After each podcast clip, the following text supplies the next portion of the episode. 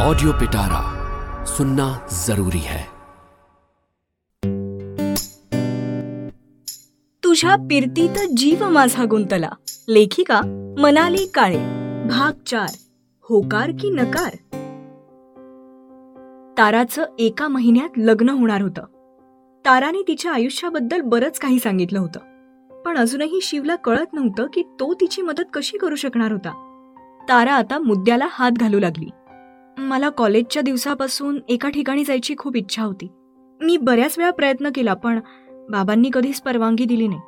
लग्न झाल्यावर नवऱ्यासोबत जाता येईल पण मला एकटीला जायचंय. स्वतंत्र व्यक्ती म्हणून. कोणाची पत्नी म्हणून नाही. ते ठिकाण थोडं धोकादायक आहे असं म्हणतात. वर चढून जाणं अजिबात सोपं नाही. भले भले गार होतात. मात्र वर पोहोचल्यावर तिकडचं मंदिर तितकं सुंदर आणि निवांत आहे. मी एकटी तर जाऊ शकत नाही. कारण मला ट्रेकिंगबद्दल काहीच माहीत नाहीये. मग मी ट्रेकर लोकांचे ग्रुप्स पाहू लागले. आणि मग अचानक मला तुझं प्रोफाईल दिसलं. तुझ्या इतका अनुभव दुसऱ्या कुठल्याही ट्रेकरला नाहीये. मी ट्रेकिंग ग्रुपसोबत जाऊ शकते पण मला ना इतक्या लोकांच्या गर्दीत जायचं नाहीये. खरं तर मला फक्त एक मदत करणारी व्यक्ती हवी आहे जी मला गाईड करेल. हे ट्रेकिंगवाले लोक अमुक ठिकाणी फक्त अमुक वेळच थांबायचं. झोप म्हटलं की झोपायचं. नाश्ता जे सगळे करतील तोच करायचा. मग त्यांच्यात आणि माझ्या बाबांमध्ये फरक तो काय? मला स्वच्छंदपणे फिरायचंय प्रवास करायचाय मन होईल तिथे थांबायचंय. आणि त्यासाठी माझ्यासोबत मला एक अनुभवी ट्रेकर हवाय. तो अनुभवी ट्रेकर तू आहेस. येशील का माझ्यासोबत? तिचं बोलणं इतकं अचानक थांबलं की शिवला काही क्षण काय बोलावं तेच कळेना. मग घसा खाकरत त्यांनी विचारलं ते सगळं ठीक आहे पण हे ठिकाण आहे तरी कोणतं? क्षणभर थांबून मग मनमोकळं हसत ती म्हणाली केदारनाथ शिव काही क्षण स्तब्धच झाला. त्याचा त्याच्या कानांवर विश्वासच बसत नव्हता. त्याच रात्री तो देखील केदारनाथला जाण्याचा विचार करत होता आणि त्याच रात्री ताराने त्याला मेसेज केला होता. हा निव्वळ योगायोग होता की आणखी काही? मी लहानपणापासून शिवभक्त आहे. केदारनाथच्या पहाडावर शंकर राहतात. मला नवं आयुष्य सुरू करण्यापूर्वी एकदा मनमोकळं होऊन त्यांचं दर्शन घ्यायचंय. मात्र माझी एक अट आहे. आपण संपूर्ण डोंगर पायी चढून जायचं. पालखी खेचरं असं काहीही करायचं नाही. आहे कबूल? शिव एकदम शांत झाला. कुठल्याही मुलीने आजवर इतकं बेधडक होऊन त्याला असं काहीही विचारलं नव्हतं. हो म्हणावं की नाही हे त्याला कळेनासं झालं. शेवटी तो कसा बसा म्हणाला आपण माझ्यासारख्या एका अनोळखी मुलावर तू विश्वास ठेवू शकशील? आपण एकमेकांना ओळखत नाही. एकत्र प्रवास करणं चालेल तुला? तिने क्षणाचाही विलंब न करता लगेच उत्तर दिलं. मी एका अनोळखी माणसाशी लग्न करायला निघालीये. याहून रिस्की काय असू शकतं?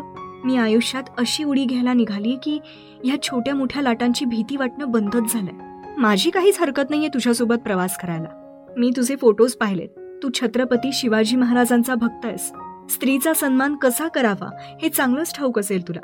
तुझ्या डोळ्यातूनच दिसतं की तू अगदी भोळा साधा माणूस आहेस. मला अजिबात तुझी भीती वाटत नाही. तरी सुद्धा मी तुझ्यावर अजिबात जबरदस्ती करणार नाही. तू अगदी तुझा वेळ घे आणि मला तुझा निर्णय कळव. असं म्हणून ती अगदी सहजपणे निघून गेली होती. शिव मात्र पेचात पडला होता. ही मुलगी घरी न सांगता किंवा काहीतरी खोटं बोलून या प्रवासावर निघाली होती. अशा तिच्यासोबत जाऊन तो सुद्धा एखाद्या प्रॉब्लेममध्ये अडकला तर? त्याने पूर्ण रात्र विचार करण्यात घालवली होती. शेवटी मनातून उत्तर एकच आलं होतं. केदारनाथला जायची त्याचीही इच्छा होती. आणि ह्या मुलीला नकार देणं खूपच कठीण होतं. शिव हो म्हणाला. आणि मग काय? पुढच्या एकाच आठवड्यात दोघांनी मिळून सगळी तयारी केली होती.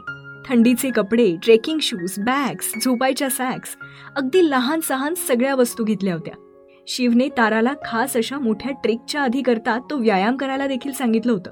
शिवसारखा अनुभवी प्रवासी सोबत असताना ताराला कसलीच फिकीर नव्हती. फिकीर मात्र शिवला होती. आयुष्यात मुलींशी न बोलणारा शिव चक्क एक आठवडा एका अनोळखी मुलीसोबत प्रवास करणार होता. मुंबई ते देहरादून फ्लाईट आणि मग तिथून गाडीने केदारनाथ.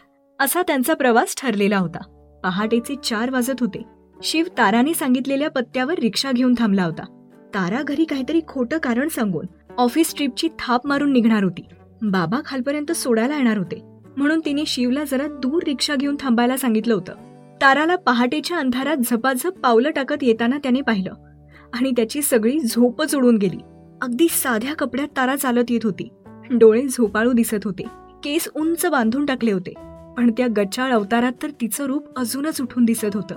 चलायचं का? ती शिवच्या भांबावलेल्या चेहऱ्याकडे बघत म्हणाली. हो. आणि मग मुंबईवरून सकाळी सहाची फ्लाईट निघाली. शिव आणि तारा केदारनाथच्या दिशेने निघाले होते.